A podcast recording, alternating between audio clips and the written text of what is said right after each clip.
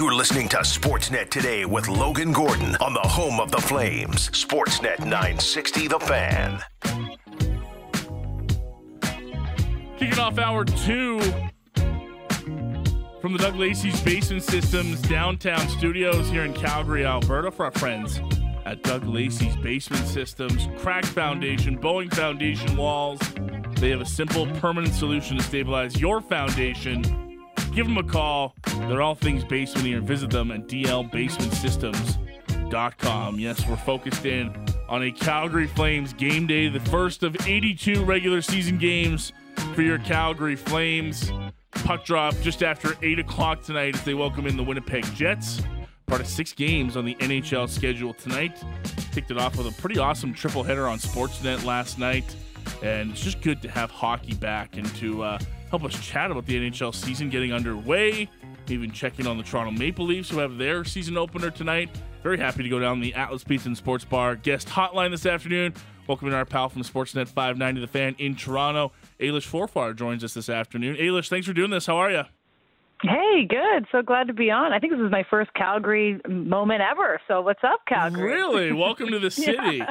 Uh, we don't like. Toronto very much. It's a it's a complex we have here, but uh, I think you'll be okay. You'll survive it. Yeah, I'll be nice enough, and uh, we'll work through our, our ups and downs together. Perfect. That's what we need here. Uh, how's it going? Excited for hockey to be back? Oh, so much. Like the, yesterday was a fun kind of a tease because tonight it's the Canadian teams in action. Obviously, the Leafs hosting the Habs here in Toronto, and, and all the Canadian teams in action. I just feel like it feels a bit more real tonight. No offense to the, the squads that hit the ice yesterday, but yeah, there's so much excitement. I mean, in the building here, everyone's walking around all fired up to to see what happens. It's like this exciting anticipation because as soon as we come on tomorrow, it's all reactionary, right? So I think it's fun to have like your last day of teeing up what ifs and predictions and this could happen and then tomorrow it's like we blew it. yeah, exactly. Yeah, it's the same exact same feeling here in Calgary. Yesterday was cool and we're trying to be excited for Bedard oh Vegas is raising a banner. That's that's kind of cool, but we really only care when our team gets going.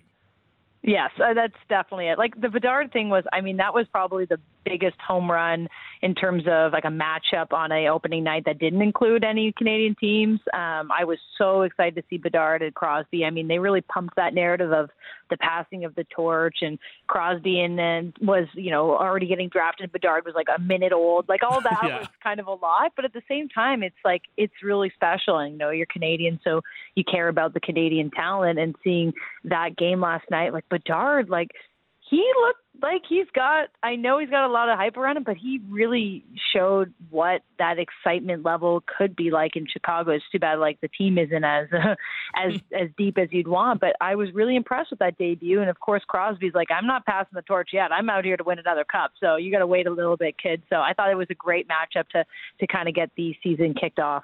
Yeah, kudos to the NHL who I think rightfully so takes it in the teeth for not always being the best schedule makers and sometimes these odd start times, but like they're really mm-hmm. pumping Bedard through. He's in Boston tonight.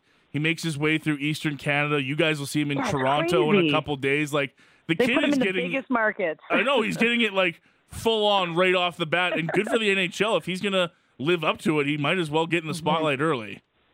Yeah, I looked at his schedule yesterday and I was like, "Whoa, whoa, whoa! This is this normal for the Blackhawks?" Like, I know that they are they are an original six, and they want to put them in the big spotlight, but Crosby, then Bruins, then the Habs, and in the Bell Center, then you're here at Scotiabank, then you play the Avs, and then the defending Stanley Cup champs, and Golden Knights. I'm like, whew, he's going to be exhausted after this little trip, and only one of those is at home. So I just think uh, he seems like a kid with the like the right head on his shoulder, right? Like everything yeah. you hear, you see, every interview, he's so like humble. And I know it can be a facade. I was a hockey player. I know how to answer questions, right? Yeah. Oh, pucks in deep, whatever. But no, when you listen to him, I really believe it. Like I believe that he's just built different, as they say. He just he has this this aura around him where even in the preseason he was asked about, oh, you know, how'd the game go out there? And he's like, well, we lost. Like it's yeah. not good enough. I'm like, well, you know, you are playing for Blackhawks. So you might have to lower your expectations a little bit. But I just think that he's got like the world at his fingertips. I really hope for a, a successful season. I still don't really know what a successful season is. Is it like you know 30 goals? Is it obviously the Calder? But just you know you look at the situation he's around. I think Chicago is going to be what we predict with Chicago, and hopefully he doesn't let it get to him when they're not playing in the Stanley Cup final. 100%. And it's just the beginning for him, you know. Coming in at 18, he's got lots of hockey in front of him, and this is just sort of his, mm-hmm. his first stepping stone in the NHL. Uh, I saw you retweeted on your Twitter feed. Uh, I kind of love how extra Vegas is about everything, like the the presentations and everything. And I kind of loved it. it was later because the, that Chicago game went a little long, but I don't know. I mm-hmm. like Mark Stone coming out and you know pulling the the wheel on the slot machine, and here comes the banner of Vegas. I don't know if Vegas repeats this year or not, but I, it's kind of fun to see the expansion team come in and and mm-hmm. do what they set out to do and win that Stanley Cup in six and it was a fun presentation as it always is in Vegas last night. I loved it. I thought it was so cool, and I thought for a couple weeks, like, what are they going to do? You know, it's Vegas, like glitz and glam, and is there going to be some like Cirque du Soleil people that like catapult from the ceiling? But I thought what they did was, you know, they hit the jackpot. It's yeah. pretty, pretty like nail on there with uh, with the way they did it. Um, I, I'm rewatching it on my Twitter right now. It is crazy in that arena. Like I have to get out to Vegas in general. Never been, yes. but in general to go to a, a Knights game. Um, I mean, I just it was a pretty cool story down the stretch when our team wasn't in it. I think you wanted to see something special like Vegas. They had that misfits bunch that really stood together. Obviously, you know about the trials and, and the hard times that the city of Vegas had, and I think it just all came together when it really mattered. The Florida Panthers were a fun story. Don't get me wrong, but they, you know, they weren't too friendly to our Leafs. So I, I kind of became a, a cheerer there of the Vegas Golden Knights. I thought their ceremony last night was pretty great. I think it took them a little bit to get into the game. Maybe they were yeah. still celebrating a bit, and then you know they took they they took it to the Seattle Kraken uh, pretty handedly, but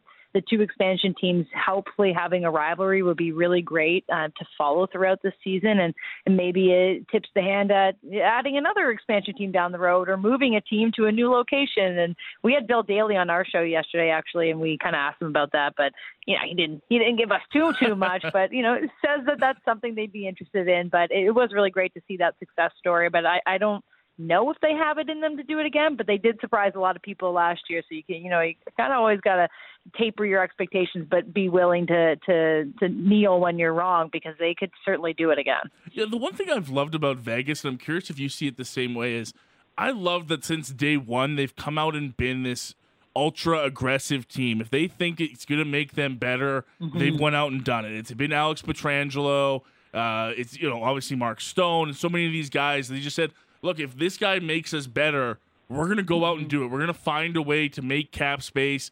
We're going to always have this mentality of we're getting the the biggest and the best. And I'm curious how that kind of continues. You've reached the goal of winning a Stanley Cup. Is that same mentality going to be there for Vegas to always be this ultra aggressive team when it comes to trying to make themselves better? You know, it's funny you mentioned that because we've always been I think waited waiting for a team to just be kind of cutthroat, and they were like they had this expectation that we're going to win the cup in six years, and people are like, eh, we'll see about that. And you're right, like they don't go about business the kind of safe way, right? They they'll yeah. get rid of a player, they'll do the who uh, the Marc Andre Fleury with the swords in the back. Like there was some yeah. crazy stuff that happened, and in the end, your team was successful because of it. And I think you kind of have to tip your hat at that and say, you know what, it's a business and sometimes the decisions are hard. And maybe there's other teams around the league that look into that and say this could be a way to toughen up maybe the, the the business of hockey. But i mean we're so close to the cap in every team. Like that's been a story we've been following is like you're literally sending people down daily to the AHL because you have to make like a thousand dollars. Like you need to be able to pay like someone's salary. Like they're there we have a TTC our bus system. It's like oh you can't make it. You can't pay for this so you got to send them down. Like it's it's it's all of that, but Vegas definitely went about it, and you know the LTIR stuff people don't love. Um, but sometimes you just gotta you gotta not cheat to win, but you gotta push the boundary. And I think Vegas has certainly been the team that has done that. And look, they're Stanley Cup champs, so you know power to you. Yeah, hard to argue with the results. They got it done for sure. Uh, tonight, six games, Canadian teams in action, including the team that uh, you cover, the Toronto Maple Leafs in mm-hmm. TO. Your roles kind of changed at 590. You're going to be doing pregame for the Leafs. How excited are you mm-hmm. to take on this new yeah, role at 590? it's so fun. So that yeah, I was two years on the morning show here, um, which was amazing. Great opportunity to kind of like wake up with the, the listeners and be reactionary um, from the night before. But the shift this upcoming season is is the pregame. Like we have a pregame show now, the fan pregame, and we're also doing Leafs pregame and intermission. So I think it's flexing a different muscle. You know, I'm kind of still young in my career, so I, I definitely think rounding out whatever opportunities are available. But I like the idea of bringing it live to people during intermission. Like it's kind of a hard skill set and analyzing on the spot and giving it to them. Yeah. Um, also, shout out to Megan Nicholson, who I know is doing it in Calgary. Yes. Uh, she's uh, that's pretty awesome to have two women doing that. I mean, hopefully more down the road, but uh, yeah, congrats to her. I know she's a part of the station, so I just wanted to mention that. But yeah, the Leafs this season is huge. I mean, we say that every year. We also say that it feels different every year, but I'm I'm drinking the Kool-Aid. I really do believe that this Leafs season and this Leafs year uh, will be better than last year. I don't know what that means in terms of success, but I think there's like a reinvigoration in the city. There's a new face running, and you know I'm running the show here. Um, there's new roster talent that's really changed like the dynamic of this Maple Leafs offense. I mean, defensively we still got some questions, but I just saw on Twitter like breaking news: the Leafs are changing the goal song. So I mean, Oh. everything is changing. Yeah, breaking news. I'll tell your Calgary listeners: Hall and Oates is out. So I mean. Even that little thing, it just feels like it's time to flush the last couple years the the the Kyle Dubas era brought a lot of great stuff, but Yeah. also brought a little bit of an exposure to maybe what it's like behind the scenes here at MLSE and at the Maple Leafs. So tonight will be a really interesting one. I mean, they they're playing Montreal, but they often lose to Montreal, so nothing is easy in this uh, in these matchups. But uh, we're really excited to be down there to be a part of the energy, and I know Maple Leafs fans have a lot of hope this year. Uh, inside baseball question for you: Did you prefer mornings? Are you a morning person? Like, was that early morning shift okay with you? Do you prefer the the nights that are coming up at the rink instead of getting up so early? You know, it's funny. Like I, I've, I've kind of just been a grinder. I played hockey, and you know, remember getting up early, and then also playing collegiately. Like you're coming home late on buses, and like I don't think I've ever had a normal sleep schedule. Like it's either I was always grinding the late night hours on the bus, coming home, and then going to school and having to get up early. So it, it, for me, it was kind of like, okay, this is my new life, and I got into it, and definitely was like it changed your whole perspective of like work and um, free time. And now, having been off the morning show for two weeks, I'm like, oh my god, this is so much better. like I'm like, I'll take whatever job you want to give me, but I just I've had more time just in the day to you know go to the gym to to just be productive with my life Yeah. and not be groggy. And you know, the other perk I've noticed is I'm in the office when other people are in the office. Like I've met so many people in the last week that I've been corresponding with for two years, and I've never seen their face because we leave the office at 9 a.m. and no one was here. So I think there's a lot of benefits to it. I mean, it's just been it's been really nice, like kind of a change of pace. Um, and you know, in the afternoon, it's a, it's a different vibe. There's lots of people around here. The stakes are high because you're leading into really important things on the network. So it's Yeah. a great opportunity, uh, and I, I'm definitely enjoying more sleep. I think that's an easily stated one. and as a former hockey player, I'm curious if you're excited to feel the buzz. You mentioned, you know, kind of that excitement Mm-hmm. level that comes with being at the arena. I know I do the same thing here with uh, with Pat Steinberg, our Flames radio Mm-hmm. host, and I get to go to the games, and I, I love that initial energy of getting to the arena. And feeling the fans' excitement level, I'm sure that's got to feel close to home for you, even though it's a different spot, right? You're used to hearing that and feeling that energy back from your playing days. Yeah, I mean, it's so cliche, but like the moments where it's quiet in the arena before warm ups, before fans get in there, that's actually like my favorite time. And I remember as a player, I'd be like maybe one of the first people there, not because I was like a hardo, but because I actually liked just being there and having like that. It's kind of like the serene quiet, and you never get that again as soon as people start pouring in and the energy. And I, I noticed that even being able to go down to the rinks a bit earlier with this role is that it's really special. It just feels like this blank sheet, this blank slate, and there's so much anticipation, and it's like a quiet buzz. And then people get in there, and it's you know people are flying around and jerseys this and chugging beers, and it, it the energy speaks for itself. But I just remember that, and I kind of paralleled that as a player to now being able to do it in my broadcasting uh, career. It's like it is. There's an excitement. It's like the pregame warm up, the buzz that you're about to to see something different. And I mean, that's the beauty of our business working in sports. Every single night, every single game, every single show that you do, that I do, is different, right? There's not really many industries that we get to work in that have like it's like being in the candy shop. Everything's different. It's so fun and exciting. Tonight is just kind of part two of that uh, of that excitement as the Leafs start their season. And I know I already saw people walking around in jerseys. Like it's, it's fun here. It's really fun. yeah, it always it feels like that first day. It's the closest thing to the first day of school that I can I can remember. Right, you're done your university days and those kind of mm-hmm. that first day jitters comes back every year. It's the best feeling, and I'm. I'm excited to get there tonight again and have that feeling again. One more on the Leafs for you, Ailish. Mm-hmm. You mentioned Kyle Dubas and how things kind of went with him and MLSE as things finished up. Well, the guy that came in to replace him is a guy we know pretty well here mm-hmm. in Calgary. Have you noticed a different vibe and sort of a different demeanor of things with Brad Treliving at the helm in TO? I have, and I think maybe I'm a little influenced from what I learned about Brad Treliving from from I guess your folk and from people that knew him, but the fact that he's like a people person, and not that Kyle Dubas wasn't, but there's just a little bit different of like the chain of maybe communication that I've noticed, and yeah. I've had run-ins with both of them personally, and they've both been lovely. But I think I think Tree is kind of more uh, maybe maybe like optimistic, and maybe he's not as jaded. He hasn't been here as long, but I feel like he he says what he means and he delivers on it. But he's also very thoughtful and like. I think the way he's treating the media, and this again is not a comparison to Dubas, but just in terms of like what I've noticed over the last couple of months, is he's really connecting with people. He's connecting with his players. He's put a lot of effort into that. It must be so hard to step into a new role in a team that's always like under pressure, right? And to come in and he set out a goal to change this roster and I really think he did a great job this offseason. Like we looked at the starting lineup from last year to this year and there's no debating that it's better, right? And that's kind of what you need to do in that role. You take some swings, and we have a bunch of guys on one year contracts, so this could age poorly. But I mean, sometimes you have to do the uncomfortable thing, as we said, and, and take one year deals and hope that that makes your team better. I'm really interested in what he does at the trade deadline. I think for us, like that is going to be when the Maple Leafs need to make this massive push. Like on the back end, there's still a lot of questions. And I think that it feels incomplete right now. And it feels like his big like money earning moment will be how he acquires a better defense, a better core on the back end at the trade deadline. And like that's still a little way, ways away, but I've really just enjoyed like listening to him, talking to him. Uh, he's come on our station. He's been really uh, curious with his time.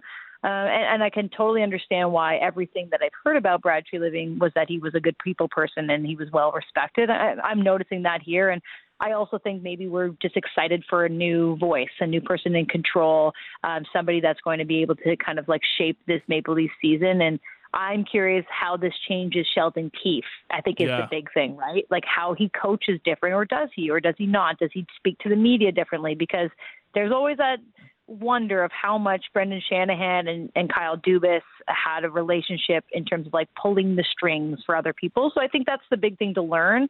Um, and maybe when we chat in a couple of weeks, I have more of an answer of what I've seen from that. But everyone's kind of trying out this new relationship. And I know Calgary is dealing with the same thing, right? You got a new coach, a new GM as well. And like there's a, a lot of missing, a lot of moving pieces, sorry. Um, and I think that's kind of a nice refresh, right? I think yeah. both teams kind of feel a little bit of a refresh going into this year. And stakes just continue to get higher, and that's just the way it is, especially in Canadian markets. Well, let's let's end off there. Let's get your thoughts on the team that Brad Treliving left behind mm-hmm. this summer from afar in Calgary. Here, a lot of talks been about what what is a good feeling in the locker room? What does a good feeling in the building actually translate to on the ice? That's kind of been what our, our overarching story has been because this team in Calgary, not a lot different than the team that just missed the playoffs last mm-hmm. year, despite having all these ups and downs with the coach and guys having down years. I'm curious how you see this Calgary team uh, from out east there in Toronto.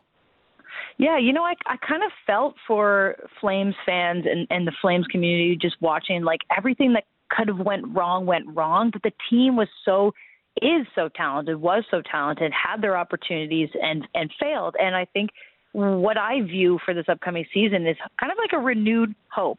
and that can be risky, but it can also be like look at the opportunities for some of these players, some of these big name players to just have a better season, a bounce back season. And I think a lot of people will be motivated by that too. Like that's going to be a bitter taste in your mouth to have fallen short.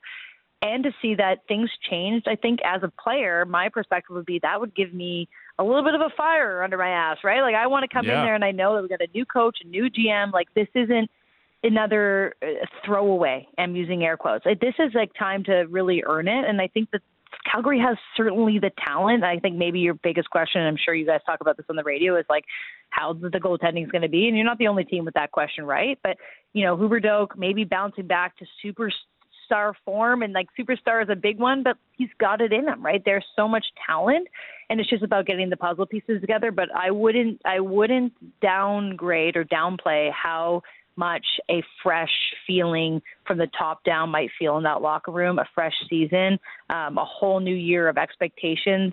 And being removed from the way that that season ends, I think really comes back. You have players that learn something too. And I hope that that's the way that you view it. Like if you're a player in that room, you know how it felt last year. It's like we learned something from that or this year's going to be even worse. So I, I do have higher higher expectations for the Flames this year um, and I think they have the right bodies in the room to do it. Um, and I, yeah, I just I just think that it, sometimes a, a refresh and a restart can be can be uh, really helpful for everybody in the same page. Uh, Ailish, great stuff. Thanks so much for hopping on with us today. I'm really looking forward to doing this with you more throughout the season. Yeah. Uh, have yourself a great broadcast tonight. Enjoy the Leafs and the Habs, and uh, we'll chat with you again soon, eh? Yeah, I appreciate it so much. Uh, I just wanted to say also um, condolences to the family of Chris Snow and the Flames family out there. I know it's a it's a couple days removed, but yeah. I wanted to to share that from us over here because I haven't had a chance to chat. So uh, we're thinking of that, uh, the family, and of course everybody there in Calgary. And uh, looking forward to chatting with you uh, hopefully next week. Take care, Ailish. Thanks so much. All right. Yeah. Bye bye. Ailish Forfar joining us down the Atlas Pizza and Sports Bar guest hotline from our friends out in Toronto at Sportsnet 590. The Fan. You're going to join us every week to chat about the NHL topics, what's going on with the Leafs, Flames perspective as always. Uh, great to chat with Ailish. Really looking forward to getting uh, more perspective from her in the coming weeks. We're going to switch it over to football quickly, get you set. All of a sudden, the Calgary Stampeders find themselves in a massive game against the Saskatchewan Roughriders. The Roughriders just don't seem to want to put a stamp on this final playoff spot. So all of a sudden, the Stampeders have a chance to keep their playoff hopes alive somehow, some way in a massive game at McMahon Stadium. Let's get you set for this suddenly big Western Division matchup between the Stamps and the Roughriders. Here is your Wednesday Stamps report with Patrick Dumas. This this is the Stamps report with Patrick Dumas. Stamps held their final full practice day of the week ahead of Friday's game with the Saskatchewan Roughriders, although the weather today in Calgary had coach call a bit of an audible. It's tough, uh, the rain and the cold, and uh, just didn't, just couldn't risk losing somebody. We're already going to be down a few guys, so just couldn't risk losing them. The guys responded. It was more of a, I guess, jog through. Uh, still got a lot out of it. So, a bit of a jog through, as coach put it, as the team will once again be down a couple key names. Still no official word yet about leading receiver Reggie Begelton, who took a nasty hit during the Stampeders' last game two weeks ago against the Hamilton Tiger Cats. Hasn't practiced all week and wasn't even on the field today. Probably something to do with the weather, but still sounds like Jake Maier will be down his number one target on Friday. Should know officially when depth charts are released sometime on Thursday morning. How does coach feel about his receiving corps if they'll be without number 84? Yeah, we've been light on receivers all week. We've had uh, some other things come up, so we're we're battling to try to come together with a group. Uh, we moved a few people around for practice, and uh, may or may not play out that way. So it is difficult. You know, practice to me is important. Uh, it's also difficult when you have so few uh, healthy bodies mm-hmm. uh, that you know you want to push them hard, but you also you got to understand an injury would really be a, a backbreaker if you got somebody else hurt in practice. So uh, that's where we're at. We're we're certainly. Uh, I think we get the job done. I like our guys. They work. They're tough. Uh, they're smart. Uh, now we just need to win those one-on-one battles.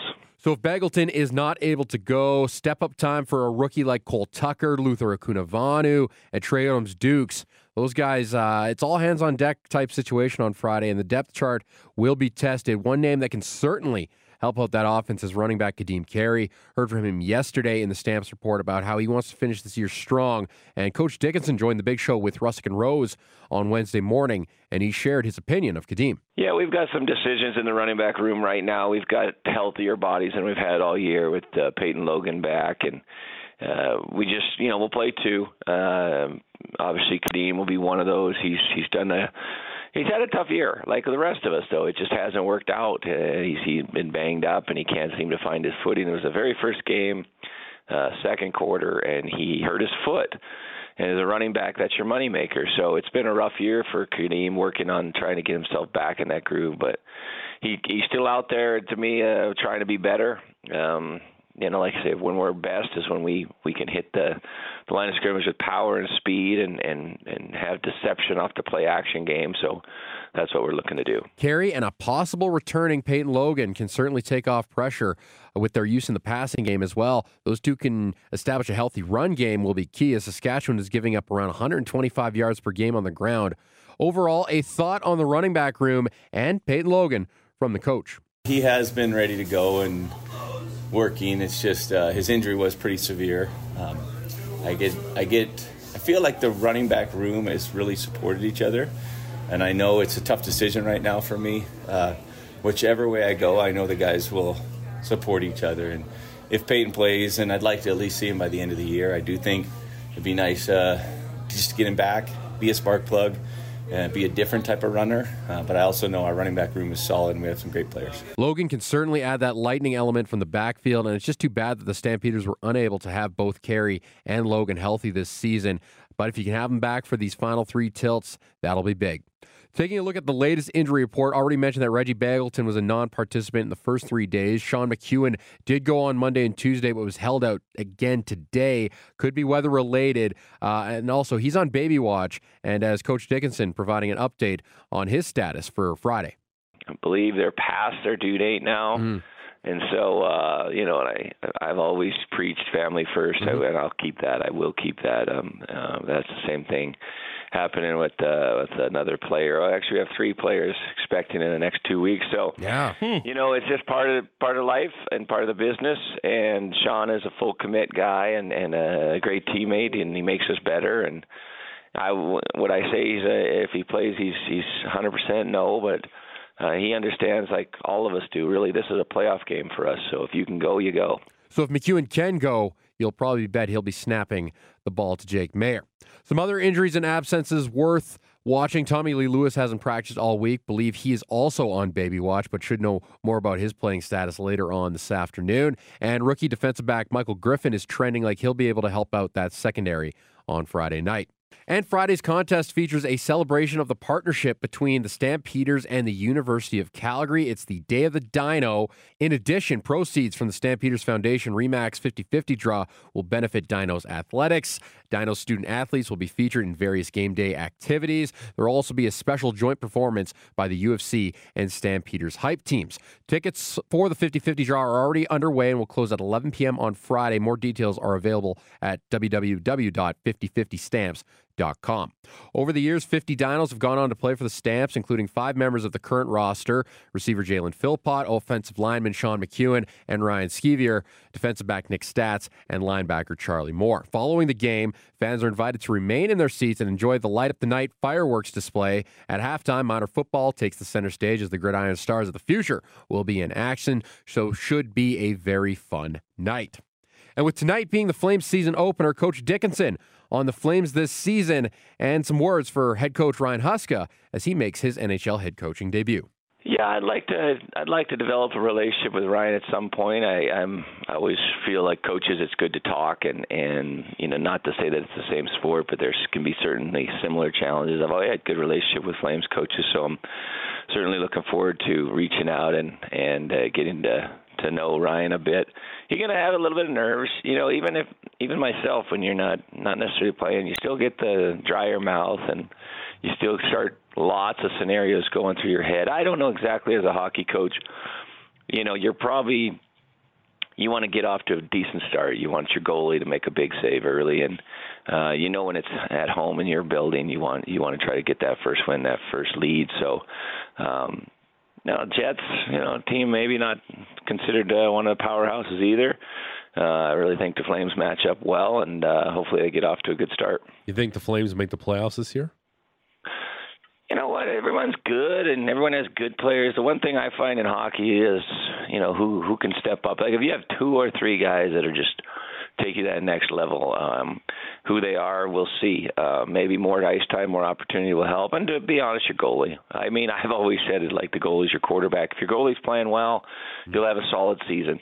If your goalie's struggling, it's going to be tough. And um, yeah, I met. Uh, you know, I've I've tried to meet a few of the guys, but uh, we did a special Olympics golf tournament and uh, uh, you know met some of the Flames and and so the young goalie and just try to, to to figure out you know basically who's going to start, who's not. You know, just like running backs, sometimes teams are going with platoons, having a couple goalies.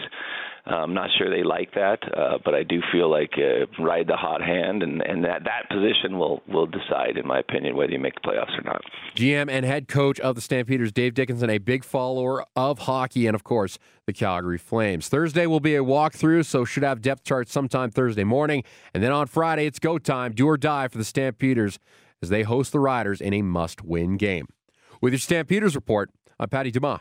Thank you, Patty. Appreciate that. Uh, we'll take a break, come back on the other side, get you set for the Flames' opponent tonight. The Winnipeg Jets are in town. We saw them a little earlier this preseason, but things have changed since then after a couple of major contract extensions. Ken Wiebe from Sportsnet.ca joins us next here on Sportsnet 960, The Fan. Counting it down just a few hours to go before we hit the ice at the Scotiabank Saddledome. Game one of 82 regular season games for the Calgary Flames, kicking it off tonight against the Winnipeg Jets, a Jet squad the Flames did see during the preseason, but different vibes around this Winnipeg team after getting a couple of key members signed up to long term contract extensions. Welcome to Sportsnet today. It's hour two from the Doug Lacey's Basement Systems downtown studios here in Calgary, Alberta. And for our uh, look at the opposition today, only one man we love to chat to when we talk all things Winnipeg Jets. Very happy to welcome him into the program down the Atlas Pizza and Sports Bar guest hotline. It's our pal from Sportsnet.ca. Ken Wiebe joins us this afternoon. Kenny, thanks for the time as always, sir. How are you? Logan, uh, doing fantastic. Thanks. Uh, early bogey for me, though. I thought I, I, just poked my head in at Native Tongues for lunch, but uh, we'll get the hit done and then we'll have lunch. Just left the dome here. It's been a busy morning. It's been a busy morning. I bet it is. Uh, what was your excitement level for another NHL season that gets underway tonight, pal?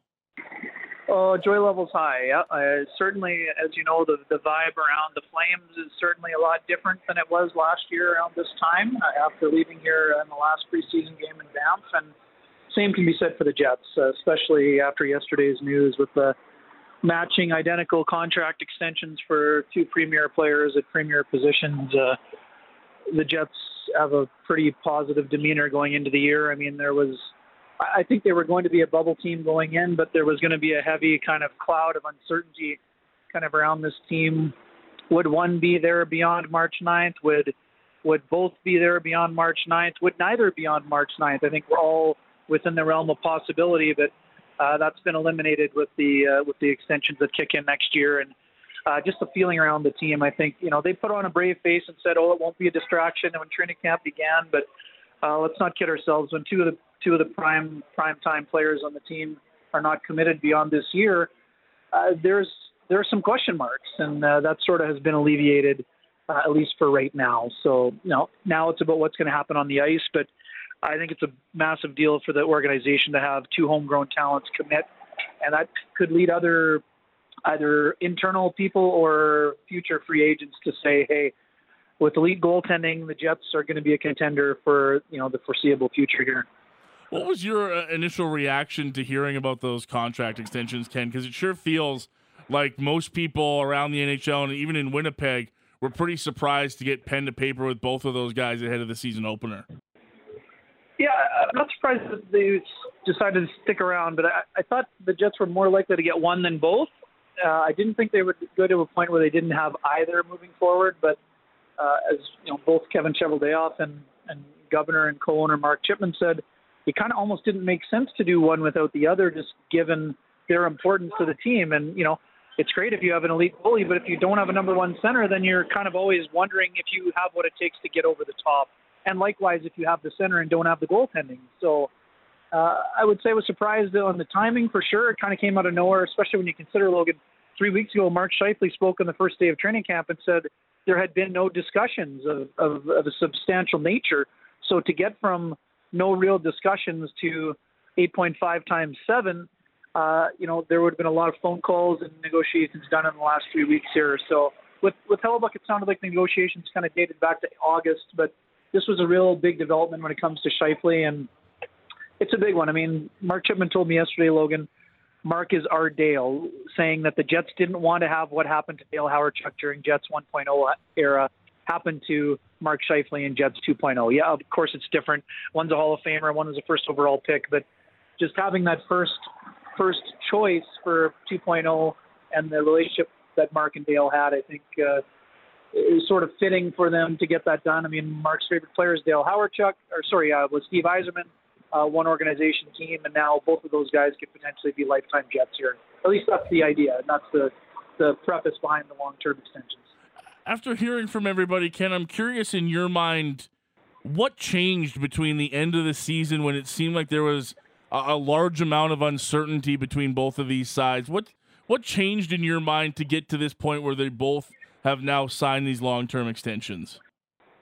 Yeah, it's interesting. Uh, I think in some ways with Hellebuyck, I think Hellebuyck sort of making it clear he wanted to win a Stanley Cup, and I think maybe in his mind over the course of the of the three or four months, he sort of maybe came to the conclusion that if I'm on the team, the team has a chance to win the Stanley Cup. And I don't mean that in an egotistical sense, but what I mean is I think he looked a little bit more internally and thinking, no matter where I commit to, I can have the impact of making my team a Stanley Cup contender. And I think once he got to the point where, I mean, he knew his wife, you know, two two young children were comfortable in Winnipeg. He felt like he could commit that to the city and to the organization and to the program, and and that he was on board. And in terms of Scheifele, Scheifele's never asked for a trade.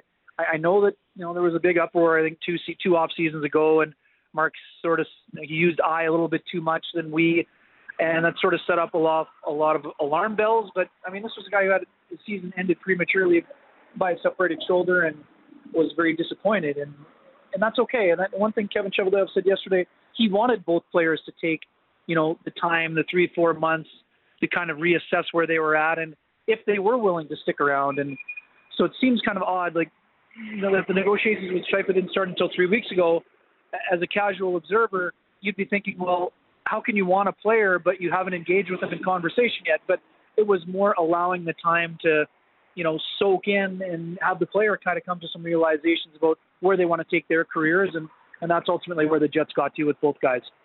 You mentioned Connor Hellebuyck and his desire to win a Stanley Cup. I'm curious, do you think that there's been a promise from the organization to Connor specifically that he and the team are going to remain competitive as best they can during this uh, contract extension period for him? Yeah, there's no doubt in my mind. Uh, not just to those two players. I'm, I'm, you know, I don't have it on, you know, confirmed, but I'm pretty sure that whether it was Mark Mark Chipman himself or Kevin Cheveldayoff, they made it clear to the players that there was not going to be a rebuild here, and it's easier to sell that to players and future free agents once you get those two guys signed. So uh, all the folks that were thinking the Jets were going to tear it down and maybe rebuild completely, uh, that I don't think was ever going to happen. We've talked about that before, Logan. I just didn't think the market would would would would respond to a rebuild. And with this move, the Jets have def- definitely shown that they're all in. And I, I think that just it's going to go beyond just making this 119 million dollar commitment, which is substantial. I think as long as the Jets are competitive, they're going to be adding at the trade deadline and, and trying to take a, a real run. Because like, let's not kid ourselves.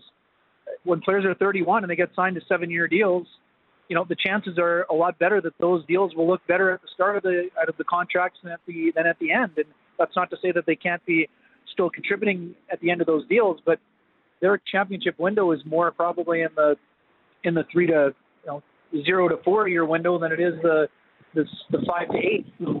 Uh, I would expect the Jets to load up, and I mean this doesn't mean they're going to trade all of their prospects. They have a good forward group of prospects coming, but I think that this is going to be more of an all-in mentality for the Jets as they move into to this year and beyond once those contracts actually kick in next fall is this a big win for the city of, of Winnipeg in the sense of getting two premier players locked down and committed to Winnipeg for the long term? Ken, in your eyes, is that a, a win for the organization too? No doubt about it. Same as what we saw here in Calgary when when, when Backlund decided to re up. Yes, of course, there's still work for Craig Conroy and company to do in terms of kind of getting other commitments, uh, whether it's from Lindholm or Hanifin or whoever, Tanev, whoever decides to stick around. But when you have homegrown talents who you know, commit their. You, you can argue if they're prime years or not, but these are still guys that are making a big, big time contribution to commit. It's a win for the organization. We know what the narrative has been around the Flames and around Winnipeg in the summer. Oh, people don't want to be there. People are trying to get on the first bus or plane out of town. That's not true with these two guys, and I think there will be more UFAs that that follow by signing on the dotted line rather than get moved. And I would imagine the same will hold true here in Calgary with with at least a couple of those uh, pending UFAs as well. I'm interested, Ken, if this changes your expectations for the group or not. I mean, the team hasn't changed uh, from a couple weeks ago or from how we expected them to start the season, but as you mentioned, it feels like a lot of questions that were going to be asked during the season are, are now put to bed. Does this change in your mind what the the expectation looks like for the group going forward as to you know game one starts tonight for the regular season and these guys are now here and committed, ready to go? Yeah, I mean, I think the Jets probably went in as a bubble team, and I would say that they're probably you could probably put them in a class ahead of that. Now, does this does this move put them with you know in line with Dallas and Colorado? I'm, I'm not sure. Uh, I'm not ready to say that yet. I think the Jets are in that next batch when it comes to the Central and the Western Conference. There's a bunch of teams, whether it's uh, Calgary, Seattle, uh, you want to put uh, the Minnesota Wild in that category. I think that there are teams that they could finish third in their division. They could finish in a wild card, or you know some of those teams are going to finish out of the playoffs. Those are the facts. But I, in terms of expectations, I think the Jets see themselves as a clear-cut playoff team that wants to do more than just finish in the eighth slot like they did last year. And again, we know. Look at the Florida Panthers. You can go a long way out of the eighth spot, but it's an awfully hard road. Uh, not to say it's a whole lot easier going in the two-three game in the Central or in the Pacific, but uh, I think the Jets are sort of going to be I'm going to put them third in the in the Central Division, but you know if they get hot and if their goaltending holds up, you know they could battle the likes of Colorado and Dallas. But right now, I think they're sort of in that middle tier when it comes to the Western Conference. Ken Wiebe along with us. He's here in Calgary for the Flames and the Jets.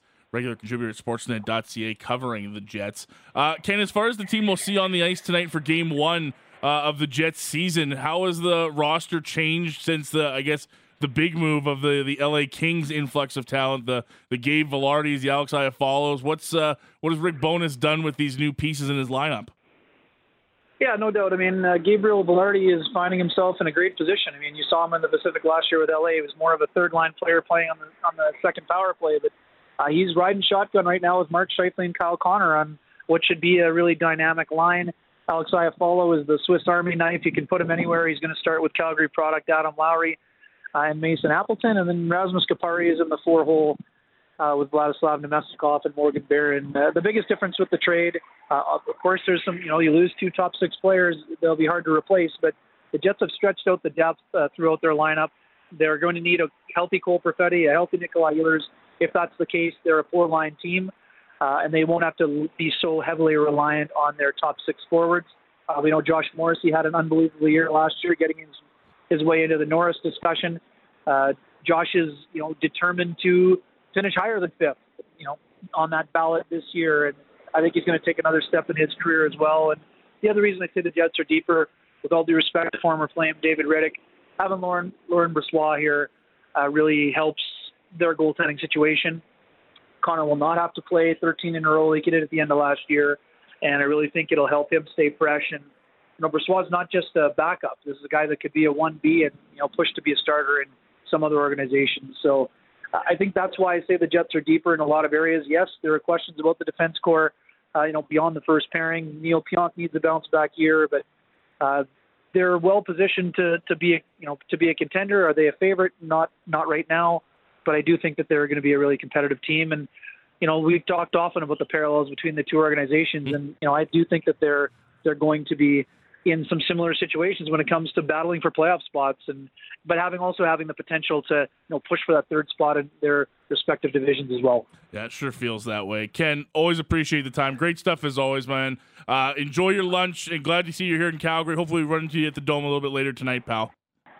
Yeah, look forward to it, Logan. Thanks for having me and uh, enjoy the season as well, man. Take care, Take care. Ken Wiebe. Thank you. Ken Wiebe joining us down the Atlas Pizza and Sports Bar guest hotline covering the Flames and the Jets. He's in town getting set for tonight's matchup, and that's where our focus has been most of the day. It's finally here. The regular season kicks off tonight for the Calgary Flames. It's the Winnipeg Jets, who, again, aren't any different, but uh, the parallels, me and Ken talked during the summer about the parallels between Winnipeg and Calgary and these uh, guys that were, you know, destined to leave the organization on both sides. Well, look how quickly things change. You just heard from Ken uh, a couple weeks ago, Mark Scheifele said they hadn't really talked all that much about a contract extension in Winnipeg. Now all of a sudden, him and Connor Hellebuyck are on these matching long-term deals to remain in Winnipeg. Going to be interesting to see both of these squads in tonight's matchup. We're getting set for it. It's a seven o'clock Flames pregame tonight with Pat Steinberg. He's getting you set for game one of 82 this regular season. Be a little bit after eight o'clock for puck drop with Derek Wills and Megan Mickelson. Uh, of course, with player introductions, season opening, uh, entertainment and whatnot from uh, the Calgary Flames. A little bit later than eight o'clock. We're expecting for puck drop tonight, but going to be very exciting. Nonetheless, to get things going, if you missed it earlier, here is your projected lineup for the Calgary Flames tonight. We'll start with Jonathan Huberdeau, uh, Elias Lindholm, and Dylan Dubé. Nazem Kadri will center Yegor Sharon Sharangovich and Matt Coronato. Mangiapane with Backlund and Coleman, the classic shutdown line for the Calgary Flames, while AJ Greer makes his Flames debut on a line with Adam Ruzicka and Walker Duehr. Of course, he was claimed off of waivers from the Boston Bruins just a few days ago. That leaves Dryden Hunt as your extra forward. Your D pairings look like this Hanifin with Andersson, Zadorov with Weegar, Oesterle with Tanev, Jacob Markstrom will get the start in goal. Dennis Gilbert will sit as your extra defenseman. Looking forward to this one tonight. All of the offseason narratives, the questions that we've gone through over and over and over again, even during the preseason, uh, are finally behind us. We can get into real hockey. Very excited for it tonight. Can't wait. Pat's got Flames Talk coming up for you a little bit later on this afternoon. You don't want to miss it. He's going to get you set with absolutely everything that you need to know ahead of tonight's game at the Scotiabank Saddledome. Get down to the Dome tonight if you don't already have tickets. Flames going on a lengthy road trip to start the season after this game at home. So if you want a chance to see the Flames, you haven't got tickets yet, head down to, to the Flames website, Ticketmaster, whatever. Get some tickets. Go out and see the Flames tonight. Going to be uh, a great atmosphere at the Dome as we kick off another exciting NHL season. It's been a busy show here. We've blown through the last two hours. Uh, I want to say thank you uh, to you, whether listening live or on the podcast. Appreciate it as always. Thank you if you texted into the fan feedback line today at 960 960. Thank you to outstanding producers Cam and Taylor for their great work today. Uh, our guests have been Ken Wiebe, who joined us from Sportsnet.ca, taking a look at the opposition. Ailish Forfar from Sportsnet 590 The Fan in Toronto. And of course, Wednesdays uh, with Andy McNamara, our fantasy football guru. You missed any of it, it's up on the podcast literally moments after every hour finishes. Google, Amazon, Spotify, or your favorite pod catcher. Enjoy the hockey tonight. It's a late one on a Wednesday, but I don't think that matters to anybody. We're excited to have regular season hockey back. I can't wait to be back tomorrow to break it down with you. Uh, enjoy your afternoon. Enjoy the Flames and the Jets tonight. We'll be back tomorrow right here on Sportsnet 960 The Fan.